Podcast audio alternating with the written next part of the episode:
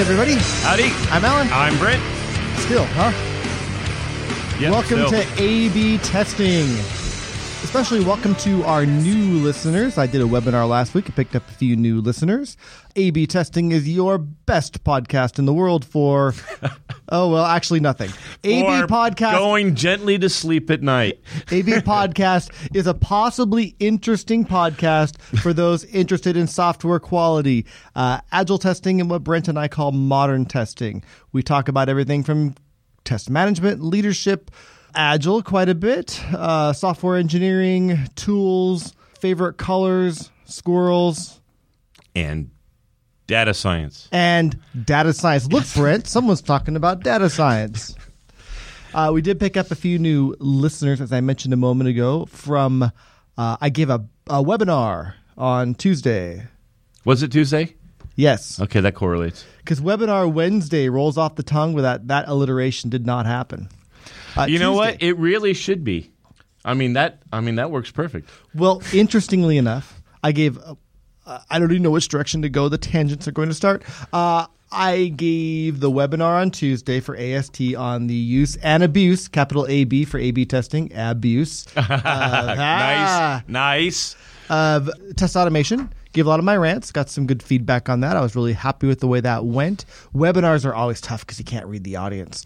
And just to challenge myself again, I'm doing another webinar uh, next Tuesday. Not the next week. I'm skiing. The following Tuesday, the 27th, I'll be giving a webinar. I will put I put the link on Twitter, but I'll put it in the show notes today. It's on the future of test automation. I'm doing it with Oren, whose name I can't remember who is the CEO at Testim, test.im, who make uh, a tool for applying machine learning to testing. Nice. Ah, I need like that part. Uh, Nice. But yet we have some different ideas on where things are going. My ideas are very much aligned with what you and I talk about with modern testing. I was a little concerned when you mentioned that you're you're doing two person panel for that one, and I'm like, okay, who's this guy? But now I feel a lot better about what this panel. Is. And what's be. really cool, if you want to watch it, is uh, there will be a demo of his tool at the end, which normally I don't like, ah, marketing thing. But he and I, we've actually prepped for this thing. We spent some time talking about questions that may come up and actually preparing for this thing, which is a new thing for me. Preparing. wow. It- there is crazy crap going down in Weasel Yeah, like, Land. How does that work? So, so, so it may actually be all right. nice. Um, we already have a lot of people signed up. I hope more of the three listen. Brent, again, for the new listeners, I've mentioned the three a few times. Can you tell our new listeners what that means? Yes, it's, it's very simple. We have three listeners, and Yes. we affectionately refer to them as the three. And if any one of you asks a question, we say, oh, you're one of the three. Absolutely. It's kind of like, I don't know, Jimmy Buffett calls his guys the parrot heads, and then uh, Justin Bieber has one. I don't, Uh, who, who is this Justin Bieber? uh, it, some stupid kid from Canada. Yeah, it's that Wait, sort of thing. I'm going to Canada next week. I can't say dumb things about Canadians. Perhaps they're listening. Or Oh, perhaps they'll just apologize for Justin Bieber. well, they, yeah, they they have several people to apologize for. Oh, oh, like we Not don't? yeah, like not- we don't? No, no, for sure, for sure. I was thinking Celine Dion. anyway, um, Oh, Brent, Brent, Brent, we're going to make so many people mad. We're going to have two listeners next week. we always have three. Yep. Early on in our podcast, Brent and I would joke about our three listeners, and then people would. It was actually our first episode. Was it really? It was. Maybe we'll get three listeners. Yeah. But then people, we kept on it stuck, and then people would go, "Hey, I'm one of the three. and it kind of developed. So that's where that came from. Uh, if there are other things you don't know about us you want to know, you're welcome to ask us questions. For the and Brent tried to tangent on this for the mailbag. And some ways to get mailbag questions to us. I know Brent's going to bring this up in a minute, so I'm not, not going to leave it, even an ounce of silence in my talk, so he cannot get any words in. But the way you get information to the mailbag and to us to answer your question, to give us something intelligent for once to talk about, is to either ping us on Slack. I'm Alan Page, A L A N P A G E, and Brent is Brent M. Jensen, Jensen with an E. or you can You have to breathe sometime. email Alan. me at alan a-l-a-n at angryweasel.com and i'll take it there in fact i had one question there from the webinar i was going to answer today but i'm not going to i'm going to save it for another mailbag and i'm really not going to give you a chance and we're going to go on uh, in fact the rest of the show I'll just sit here in time. We also have a Slack group, one of the three.slack.com. You will need to use one of the aforementioned uh, communication methods to get me your email address so I can send you an invitation. Happy to have you there. All three of us discuss things um, about the show, about things related to the show. It's uh, a good little micro discussion. And as I found out this week, some people join the Slack channel just to get an A B testing sticker. And Yes, if you join the Slack group and you find your way there and you join the channel called I Want a Sticker and you post your address, eventually, usually fairly quickly, but eventually I will send you A B testing stickers. If you are listening and you posted your you didn't think I could do it this long, did you, Brian? If you are listening, and and, and, and I had three people post their addresses this week, and those went out in the mail yesterday. So look in your mailbox. Okay, Brent, I have to and in the episode, this episode ahead and it. comes out.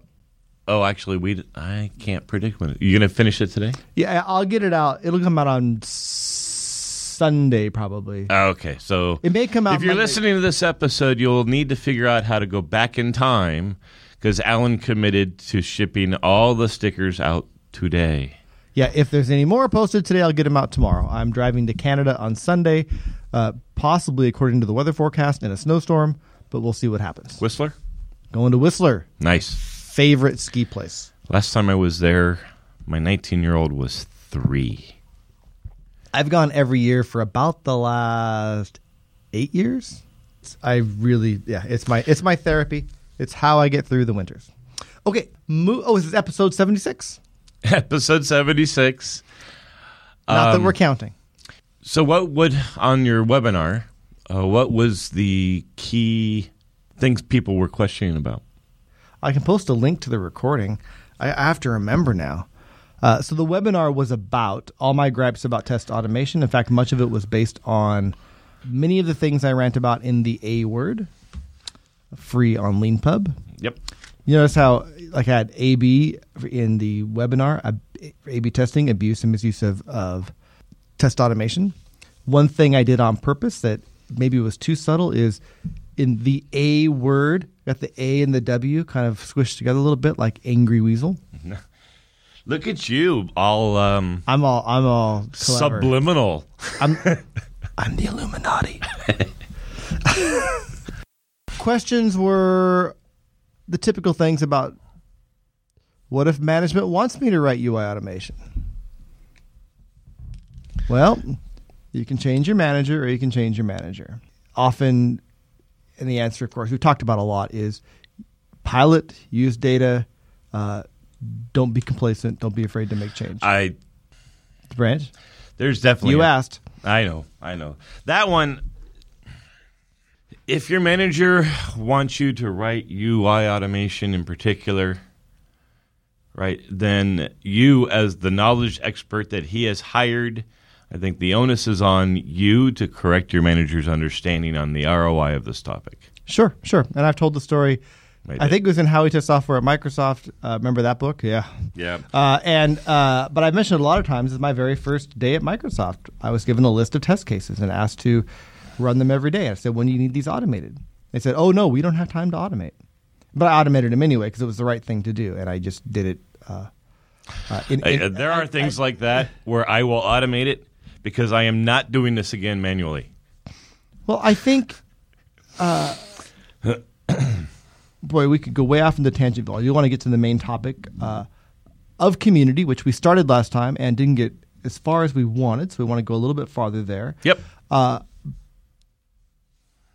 but as far as uh, we've talked about command and control and and the spider and the starfish and, and empowered people and all these different things, but I think in knowledge work in general, uh, one management doesn't work if you just tell people what to do and ju- just give them exact instruct. Here's what you do all day today. We're, we're not building widgets in a factory, but that freedom and being able to take advantage of that freedom properly and knowing when to push back, I think is part of being successful in knowledge work. I don't think most man so management as a whole, right, is a command and control structure, but I don't think most managers are really wired that way. Right? Every manager, for example, every manager I've ever worked for, let's imagine I work for you, Alan. Let's imagine I come to you and say, Oh, wait, I, I got this. Brent, you're fired. All right, great. So I work for another Alan, um, and I come to him, and I, I have two options for R101. One, I say, Hey, Alan, I'm done with this. What would you like me to do next? Or two, Alan, I'm done with this. I'm thinking these next three things are the next things I, I should work on. Is there an order that you think would best value the business? right? It, it's one of those things where I'm just like, a lot of the times, particularly I see it in tests. I think a big part of it is the what we talk about the enablement loop or the disablement loop, where I, I think a lot of tests is just used to just getting instructions, and they've they've they've gotten to the point that that's how they operate. I don't think or no, I the the optimist in me likes to think that's not as true as it used to be. I know it's not as true as it used to be. So, uh,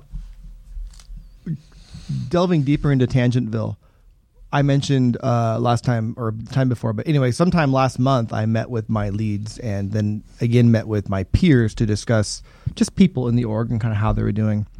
And we're talking about levels and and internally Unity has some levels which we're kind of figuring them out, so we don't really communicate them to people, but just kind of helps us talk about people the same way uh, which I think is fine. We're, we're in that part of growth. But what kind of came out of that, and this is true of levels at Microsoft, and those are the only two I'm intimately familiar with, although I've talked a lot with people a lot about levels at Google and Facebook as well. Um, but point is that the point I was eventually going to make sometime down the road was that in when someone's brand new, maybe out of college or or barely or changing uh, disciplines, there's they need more instruction. They need more For sure. hand holding. There's a there's they need to be sometimes like that first person you described. And then there's a maturity where they start figuring out what work to get done. And they come to you to bounce them off you, get prioritization. And then there's that maturity continues. I spent uh, I, until my last job, I spent where it was a little bit more of the micromanaging. Actually, even there, I still figured out what I did. Still defined all my own work. Uh, it was just a little more stressful environment. But I spent my last ten, maybe more years at my, maybe fifteen years at Microsoft, defining and prioritizing all of my own work, and uh, that was the expectation for someone at my level of seniority and maturity is that I should figure out what's the most important thing to do. And I was better suited for prioritization than my manager was. I may Yes. bounce ideas off of him for bigger scale things like that may involve organizational change or or affect a big number of people to get some feedback. But it was more of a discussion and brainstorming than it was a prioritization. So anyway, taking the subject away from me because that's not what it's all about today at least is that the, that maturation happens. And i expect as people get more senior in their knowledge work and more experience that not only do they seek out and figure out what the most important work is to do but they're able to prioritize it correctly most of or all of the time. There is um I don't know if they're still active, but one of the best topics I've ever studied on this is um is, well, uh, classes rather is situational leadership, which walks through the manager employee relationship on a particular task and it's very similar to what you just talked about right a manager's job is to direct initially and then try to shift it over to a, a more of a coaching style and then get the hell out of the person's way Yep. um, but I don't think it's a person level maturity, but rather a topic level maturity. People at any level, at any time, are more than welcome and welcomed to, with the tools that they have in their tool bag, identify problems, try to connect it to something that the business cares about, and then also bring forward with a solution. That's one of the biggest things I, I push my people towards. Like, look, as as as you and I have said on the podcast, ideas come from other ideas, and um, good ideas can come from anywhere. You have to create an environment which in which you encourage that to occur. So one of the things, and I think it's actually relevant to the topic. Uh, I thought you were just about to lead into it. That was If a, ever we you, bring you are you were practically segueing. I know. Um, until now. So ideas can come from anywhere. The environmental context can help suppress people coming up with the ideas or sharing them. And um, at least I, and this is one of the issues with command and control, particularly with new managers. I see this a lot with new managers. They go, I am accountable, therefore I must make the decisions. And um and whereas my approach is I am accountable, therefore I must make decisions that are correct. And I don't necessarily presume that my decisions are. If there's a timeliness stuff, right, I still hold veto power. Uh, one of my favorite phrases on my team. As you know, I, I run um, I execute via Kanban style all the things we talk about around no specialists, no generalists. I live and breathe that on every single day. So I've I've created something. Uh, I don't know fully enough of how what Lisa talks about when she says whole team, but I certainly know the uh, the concept.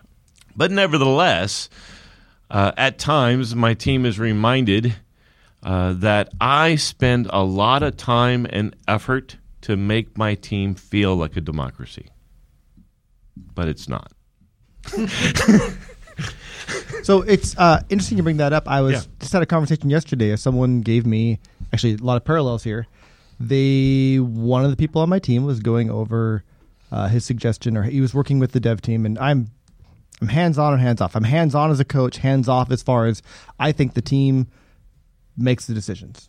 I will give uh, strong suggestions, but I won't. Very few, if I can recall any, I'll bring them up. But mandates, like we're all going to do this. Like let's go in this direction. You on board? Okay, I'll help you get there. So the question was around setting up a Kanban board Okay. and I had some uh, suggestions on like if you don't, I think if you don't do this, this will happen. But he goes, so it sounds like you want to do this. I said, my suggestion is you have a way to handle this, and here's one way to do it. The decision's yours. And I realize I, I do that a lot. I try. I don't try and make decisions for people, even if they ask me to make it for them, because I want them. One of the things I think helps people grow in maturity and grow in, in leadership skills. And I think when you're in modern testing and you need to be influential over your team, having leadership skills are important. And I found the only way to get good at decision making is to practice decision making and practice uh, making changes that people may not be comfortable with. The Heifetz quote from Leadership on the Line, I use a lot. People nod their head, they laugh, then they nod their head. Is leadership is disappointing people at a level they can absorb. And Brent just nodded his head and laughed. That's what I get every Yeah. time someone hears that. And it really is. If, if you're just complacent, not going to get change. If you're, I know leaders who say this is we're doing this, this is what we're doing, and people are they're it's they're not on board. They're not. It's it's too much disappointment at once, and and and the right things don't happen there either. But you want to keep people. I mean, if you for organizational change especially, uh, there's a level of uncomfortableness where you actually get the most productivity and the most change. Yeah, Something something to think about. there's um, almost every book on the planet around business project management will will talk about that. That i- if you make them just a little uncomfortable, you get a lot more productivity. Yeah, I Uh, often change absorb to tolerate. I think leadership is disappointing people at a level they can tolerate. I think it's uh, to me that one works a little bit, little bit better, but it's the same thing. The issue, though, like what you brought up with with your discussion, and I do think it this is this is an important one. Like if if uh, this individual had come to me, uh, they would have start and start um, getting my speech on leadership um, because there's there's you cannot come to me and ask for permission to be a leader. Right. Right? It, it, it's no like what they're what they're saying is really can I be the decision maker and hold you still accountable? No. That's not what leadership is. All right. Shall we start the episode? Sure. Okay, I'm going to hit record. Just kidding. Ah. uh, we wanted to continue our discussion from the last episode on community. A couple topics on the board, but I'll let you kick it off so because you have some notes, Brent. Prepared. Well, it's just the the agenda. Um, last time we started talking about community and building community, and Alan shared uh, a lot of his experiences. But the question that was asked of us was rather deep. There's a lot of subtlety there, and um, we felt it was worthwhile bringing it up again. Um, I don't have the, the question written down, um, but in essence, the question was hey, how do I create a community uh, when my target audience is essentially testers who the, the person has observed don't see the need, aren't engaged, and want to be spoon fed. And um, uh, I think the prior topic that we just had, well, Did we is ac- not as much of a tangent on this one. Did we accidentally talk about something relevant? We did. That's so weird. Yeah. So, Alan, what are the problems that you see in constructing a community from ground up? Like we we did spend a lot of time talking about the the vision of how you build a community, right? You need to uh, and we talked about your approach, which we resolved as essentially we want to shift from a spider organization to a starfish organization. That's the vision. Now let's today let's talk about the specific context, the the test community that, that he's referring to here, and what what would be the first step? So I've spun up. We talked about my communities at Microsoft. Uh, I've spun up several uh, without realizing it, without intending to. I spun up several communities at Microsoft, and then uh, probably the the best com- as far as the most mature community, as far as any sort of community maturity model, is my QA slash test community at Unity. But starting from scratch, uh, you need a little bit of a shared like what is the purpose of the community first we have a mission, nice little mission statement you may have heard of at unity. Accelerate the achievement of shippable quality. I have heard this mission statement a couple times before. and it gives you a thing to rally around. And then uh, but even beyond there one thing i've done at unity i probably do this by by heart but maybe three months in when i about the time i was realizing it was a community about the time i knew enough about the org to want to develop some rallying cries for us i realized uh, the couple points i wanted us to rally around one is moving towards a data driven culture so Yep. we we will use data to evaluate the quality of our product in production and use that to make decisions, get us closer to the customer, et cetera. The paragraph follows that, but everyone knows that's very very important. And I'm going to come back to something in a second. We will share our successes and failures with each other and use those to learn and get better. And that's pretty much it. And then I use the community, it's self fulfilling because the second one's about community, but I use the community to make that happen. And then there's some tactical things I've done to help build that community. And I want to go back and reflect on this process with some of my Microsoft communities as well. I think it'll be fairly similar. Let me let me change the scenario briefly, right? Because you have an advantage in this particular case, uh, because you're the boss, right? If you need to, I, I, I thought you were going to say you're incredibly good looking, but I'll be the boss. Okay. um, the last check that you sent me hasn't cleared yet, so there'll be no compliments today. Um, the uh, and when you have a role of authority, there is absolutely an advantage, particularly if you know that this is your vision. My job Yeah. is to create this community and then get it self-sustained and get out. So let me finish the Unity story. Let me go. Then I'll go back and reflect on my Microsoft communities, which in no case was I the boss of. But uh, so a scenario I want you to think about, and maybe Okay. it's aligned with that second one, is let's imagine that Tony, who asked this question, hired you to be a community consultant, Okay. and you were going to go to his company, spend a week there, and create a thriving community, and then disappear. A week. so let me go through those scenarios in order. So let me finish the Unity story. I found ways to reinforce community.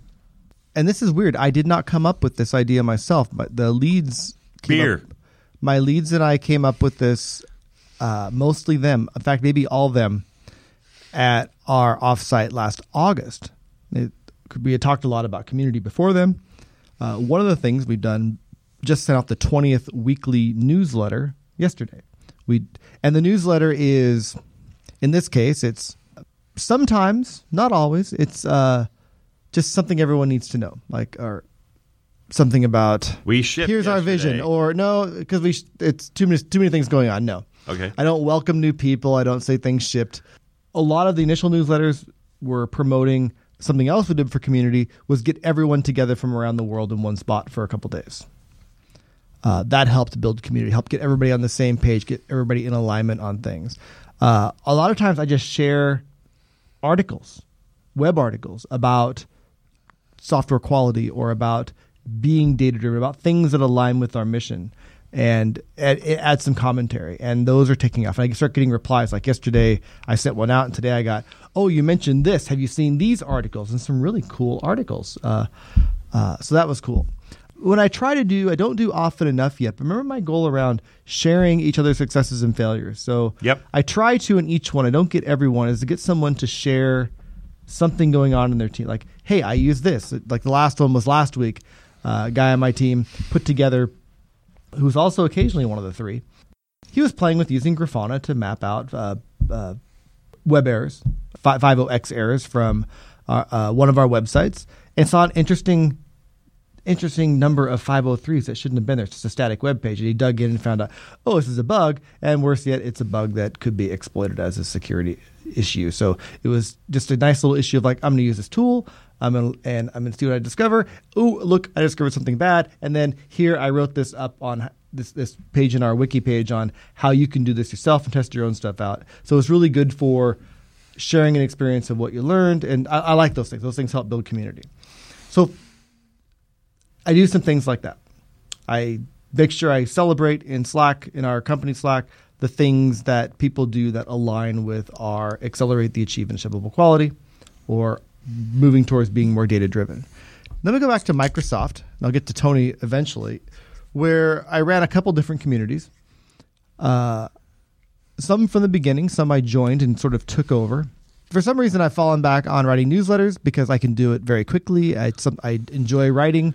I can get uh, newsletters people like done. So when I was in engineering excellence at Microsoft, I would send a monthly test newsletter to all testers at Microsoft. I don't remember a single one of those. Yeah, thanks. Uh, and we started doing a newsletter with the testing quality experts, quality and test experts community. Uh, I would include like bug. It, it was just some ways to get people interested. I was trying to grow, make that community self-sustaining. Got partially there. Eventually, someone took over the newsletter for me before that community died when TCN died. Uh, and I also did that uh, much less frequently for the uh, test architect group. But in Xbox, also had a weekly. Do we do a weekly every other week? We did a frequent newsletter. It was that one was a lot of fun. It worked. I had a lot of people contribute articles and ideas for that. It was a way to share ideas, uh, tools, uh, concepts across the org. I did a, one of my best April Fools newsletters was was in the Xbox org. I really need to dig that up sometime. I'm really really happy with that one. Uh, but it's just finding some ways to get people together. Uh, it could be meetings, it could be events, it could be beer. But finding a way to get to have one, you have a, a mission or a vision, a thing you want to accomplish together, and a way to encourage people to be a part of that community, contribute to the community, and leverage uh, leverage people, leverage the community to grow. I think a community is a means to discover what you don't know you don't know. You also get out what you put into the community. If you contribute and share your ideas, you're probably going to find more ideas that, that inspire you and help you create new ideas. So, bunch of things I want to. Okay, and then I'll go. Then I'll go on to what I do if I'm I'm a consultant for Tony. Okay. go, but go ahead and add your your stuff. Uh, uh, yeah, and it'll be good because I think it'll help frame your next topic. So, um, a lot of the communities that Alan just mentioned, um, I was a member of. Um, one in particular, I'm thinking about the Test Architect Group. There was one phenomenon um, that that uh, that I noticed in that whenever it was the the scheduled day for the community and Alan couldn't make it, it got canceled. Right? So part of the problem in this particular case is Alan loves this stuff. He's very effective at it. Uh, but he ended up being the virtual leader and when the leader wasn't there, it didn't happen. And and so one of the things That's why I say self-sustaining most Right. often is the goal. it self-sustaining is and one of the things i would i would actually so a couple of suggestions i have for you based off of the experience and what you just described for me okay um, create a community of the newsletter producers and your first task is say hey i want the newsletter to go out every month i want us to first figure out what is the principles around how it's going to be built because I want people to not look at that and not tell, not be able to tell that it was a different person sending it each month. And then the next thing we're going to do is figure out a rotational model. I will I will do the first few of them until we are happy with the iteration.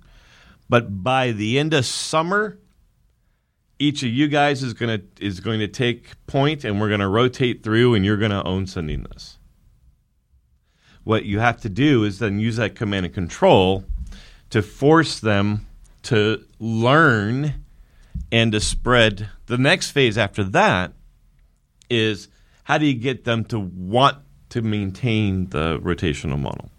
Um, it would take longer than two podcasts for me to go through suggestions on that one And I wouldn't even. Uh, I'll build on that. The last thing I, I, I would suggest to you is make a key section of your of your newsletter. Are you sending it out monthly, Weekly. weekly? Okay, make a key section of your weekly newsletter. The most glorious fail that occurred in your team, and figure out a way to send that person a gift card or some sort of little incentive. Yeah, I, I do agree that uh, one thing we could do more of is, again, I mentioned in my, my principles, is uh, celebrate our successes and failures. And actually, both internally and publicly, I want to post more of what we're doing around uh, quality and internet services on the Unity blog, and, and we're, we're getting there. Uh, but we don't celebrate the failures enough, and we I do want to do more of that. And it's harder to get people, of course, to to recognize those. And and thankfully, we're not making very many epic failures, so that's good. But yes, I agree those things should be there. I agree that I want to add. no. I, it's my turn now. Okay, fine. and I also agree that uh, you do want a community of people distributing the newsletter, and I do agree you want to have a group of people that can send the newsletter. Kicking it off here for the first several months, I've been happy to do it. I think it's the right thing for me to do it to establish a cadence, to prove we can do it weekly, to prove that we can get value from that. Uh, I'm stepping away next week, and people are have no problem uh, stepping in and making sure there's a newsletter done while I'm gone, and eventually uh, they will contribute more and more. They actually all contribute the article ideas. They they they get uh, ideas for articles from their team, and I play editor a lot of times. And sometimes if we're light on stuff, I have no problem just kind of writing a little mini blog post about because I read a lot of articles on the internet that I find this would be interesting for the team. Let me add a little commentary to get them engaged in it and, and, and explain why it's relevant to our mission. And then they are pretty good about jumping in and, and getting some new ideas. You want to say something, and I want to talk about what I do for Tony's team. if I'm his consultant. No, go ahead. Talk about Tony. Okay, Tony hires me to come in and say, help me build a community. I don't come into Tony's team and say, okay, I'm going to give you a newsletter. That You only have a week. I have a week. So the first thing I want to do is find out from Tony what's the goal of your community. What do And you get paid six months later after they've seen the results. Fine, fine. All right, good. Fine. I want to find out what. I always start with why. What do you want to accomplish? What's the reason for having a community? And I'm going to hypothesize that it's uh, we have a lot of siloism. People aren't. Uh, we have people working on the same things because they don't know what each other are working on. Uh, we're not. People aren't learning as much as they could if they had a way to connect with each other. I say, okay, great. So let's come up with a what. What's the the mission or the goal for the community? And maybe it's we want, given the, that criteria, we want to have a means of discovering what we don't know. We don't know, and maybe we'll work. I'll work with Tony a little bit. This is all like over coffee in the morning. We'll come up with as a test community of practice at Ronco Widget Factory. We want to share ideas with with each other and use those ideas to develop bigger ideas that help us accelerate the achievement of shippable quality, or help us achieve our quality goals, or help us whatever. Have a purpose for community. Have and something that's compelling, and you think if I told people th- this on my team, they go, "Yeah, that's something that we we should do." I would start with that. And then I would meet maybe team by team, depending on the org, how big the org is and how structured it is. I want to get some information from people on what their biggest challenges are. And are their challenges being, would their challenges be addressed by this community? Or would some of their challenges be addressed by this community? And find out if the community idea makes sense for solving their problems. Chances are it will. Uh, but I don't know that. I don't want to. Last thing you want to do is think, okay, we got to really push this community thing when it's not the biggest problem. Uh, eventually, community, a community of practice, if you will, uh, at a small scale. Uh, someone pointed out an article this week on communities of practice that was talking about communities at a very, very large scale, which I think is a different beast entirely. So within a company, within a small organization, this community of practice can help solve a lot of problems. So anyway, I've talked to people, talked to some people on the maybe uh, maybe people that aren't even going to be in the community. Say, what do you expect if we had a community of the testers in this org? What would you expect that community to accomplish that they're not accomplished now? And chances are, if community is an issue, they've seen things like, well, I talked to Joe and and Cindy, and they're both working on the same thing, but they don't. They've they've there's no desire for them to connect and learn from each other. So once I have all that, Can you talk briefly? Um, because I think our listeners know very well we, we care very much about learning organizations. But we've also spent a lot of time this episode and in the last episode sort of framing community as something that is inherently valuable. And I don't think it is. I think community is a means to an ends. sure. So, why would the business care about you building a community? the business cares about continuous improvement. And I think the business cares whether they know it's called this or not a learning organization. I think the business cares that about efficiency. And I think the business cares about results. The last one, community helps indirectly, but everything else, community helps directly. The community helps I think it helps directly. for results. Yeah. Perhaps. I think I think the biggest reason to form a community is to create a means by which people don't know what they don't know. Okay? So community solves a knowledge sharing problem. If you if you're a bit, you run a business and you realize that there's rampant duplication of effort, you have two choices. Uh, generally, allow it to continue and let your leaders run their business as they see fit. Um, build a central centralized organization that's going to be responsible for this duplication of effort and force everyone else. I call that the WTF model, uh, Windows Test Framework. But a community is no. Let's. It's more of an in between when it comes to business results.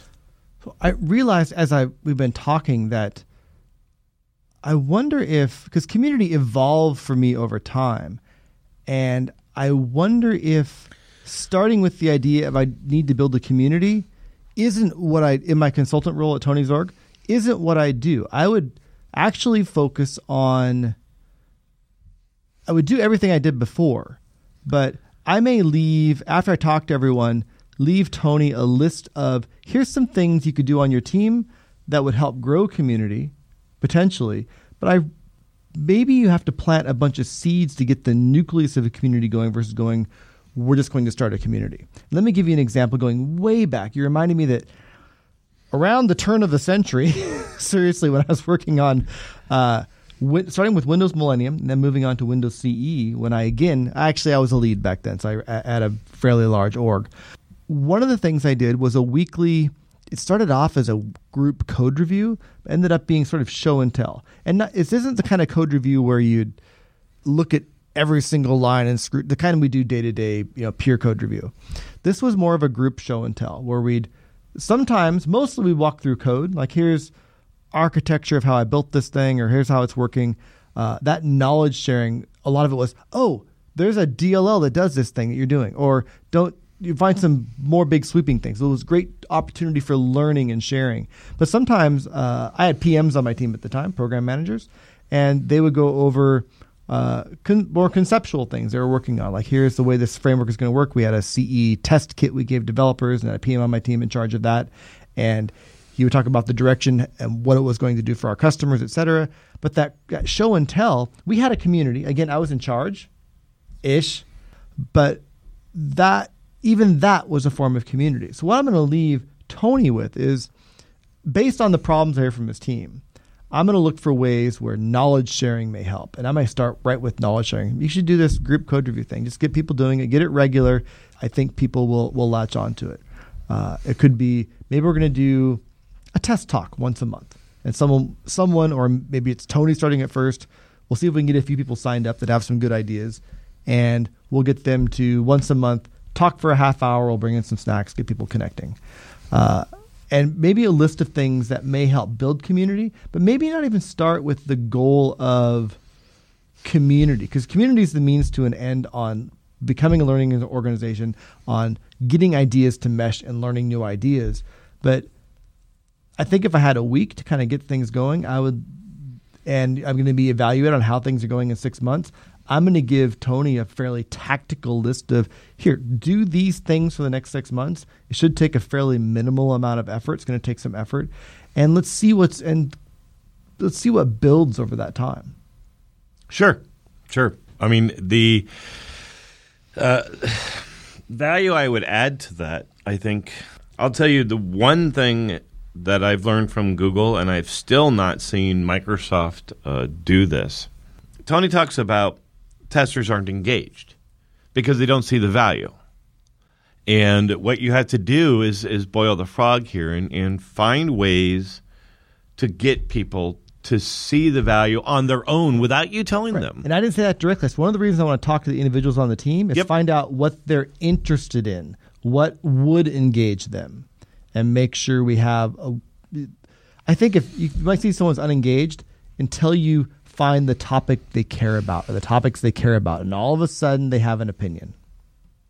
Yes, uh, like the the biggest problem with siloism is um, since you're siloed, you don't know what other people know, and um, I can guarantee you, in any organization of sufficient size, there are two people working on similar things that would prefer to work together to get it done faster.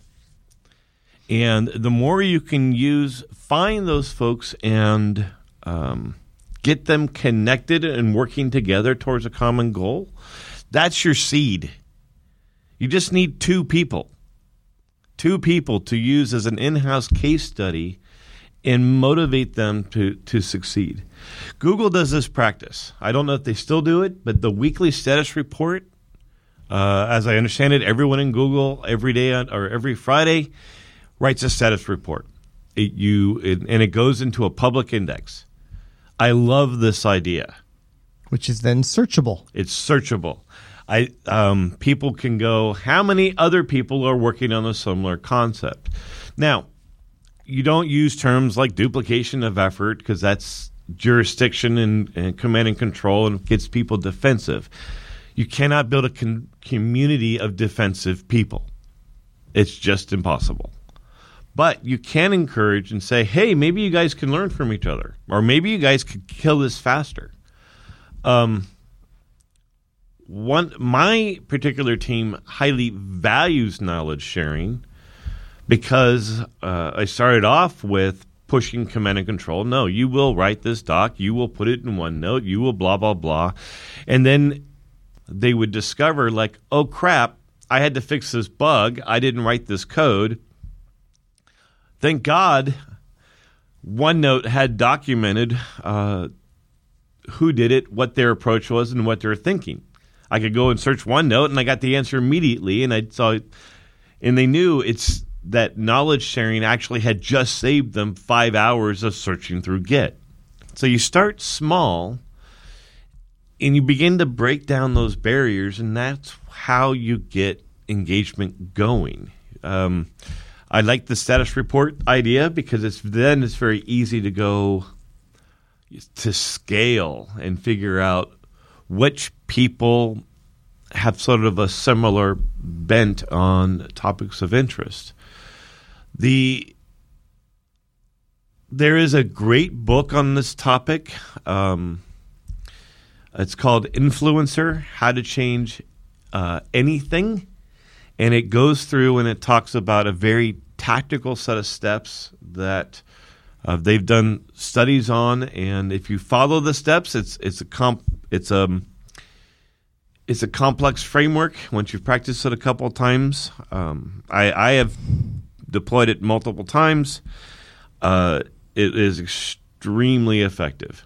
Um, their their answers, are, or rather their numbers, show that it's a greater, greater than ninety percent success rate in terms of executing a change. Um, Influencer: How to Change Anything. Again, is the title of the book. If I'm if I'm good, I'll put a link in, but the rest of you know how to use a search engine. Yep. To build a community, you have to address simultaneously the extrinsic value, why you're building a community, what what problem for the business is going to solve, Always start with why. and you also have to address the intrinsic value. Why is all right? I'm going to build a community because I think Alan and Steve need to knowledge share, and that the business is going to benefit, be more productive. That's not a very good why. No. Um, but you also have to address why Alan and Steve care.